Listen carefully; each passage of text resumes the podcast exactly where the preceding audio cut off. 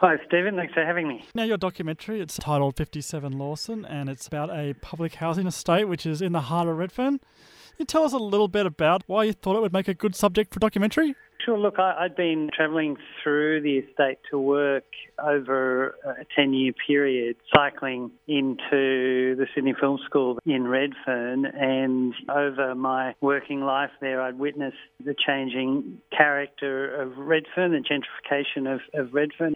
And I'd sort of felt it uh, viscerally, and I had the feeling that the area was going to change in a somewhat irreversible way. So it was kind of an archival uh, impulse, if you like, a, a, way of, in a sense, preserving what was there and, and a sense of trying to get to the character of, of what was present as well. Among your influences would be uh, someone like um, Chantal Akerman. She was really gifted at about a frame and used static camera.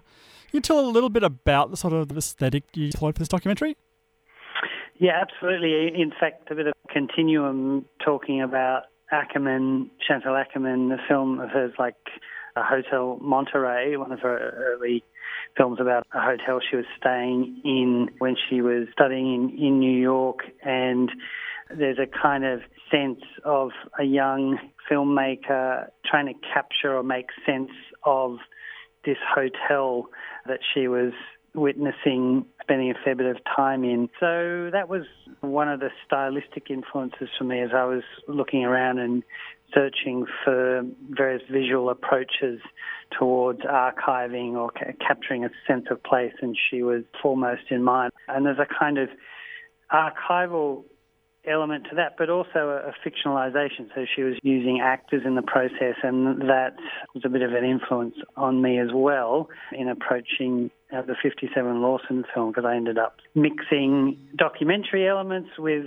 fictional elements as well. You talk, you talk a bit about the aesthetic of hyperrealism. Can you sort of describe what hyperrealism is? Yeah, it's sort of a tendency I go towards in a lot of my work, which is that you're capturing a sense of present moment, but then in extending that moment through a durational strategy, holding the the shot for longer perhaps than you normally would, that it kind of takes on this slightly surreal or, or hyper real quality as a kind of fixation that, that you get in studying a person or a place for, for an extended period of time. Almost a, a sense of being a bit voyeuristic, I suppose, or certainly a sense of trying to, to place you there. So on the one hand, it's very real, very present because it's real time, extended time, and yet on the other hand, it starts through a minimalistic impulse, starts to become a little bit hyper.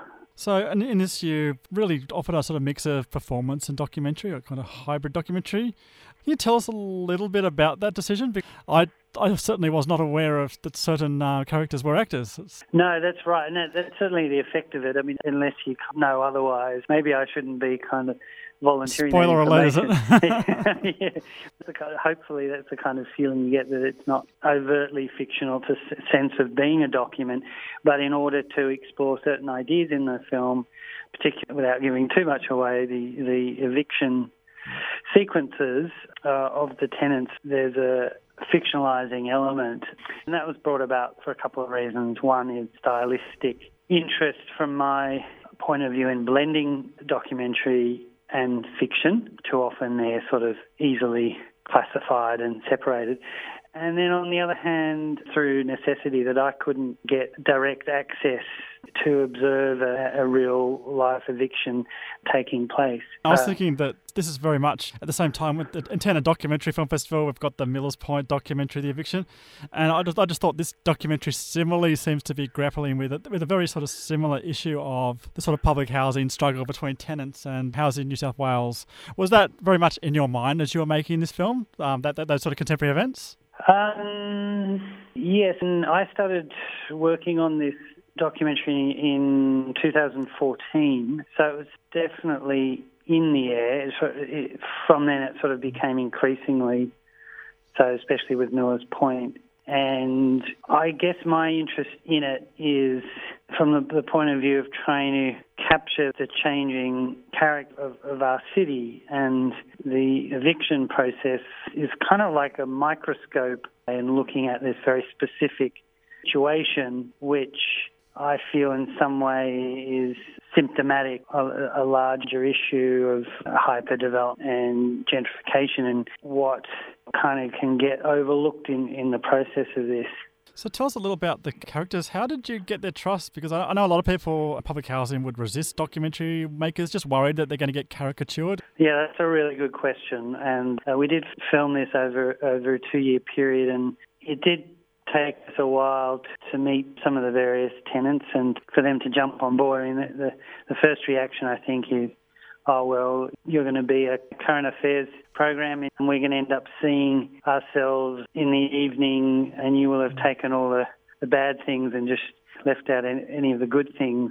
You just show the drugs and the, the drink and difficulties. And so I think it's a really good question because it had been a kind of stigmatization of the social housing tenant by contextualizing around with these negative elements. So the idea of media was initially kind of a, I think, a threatening one. So yes, you had to sort of work against that and unwork that. And then I think, you know, once the tenant realised that we had a very different agenda, then we were able to work together to make the film. What about sort of achieving a sort of a sort of naturalness of because the minute the camera is pointed towards you, there is that sort of self consciousness that can really drift in.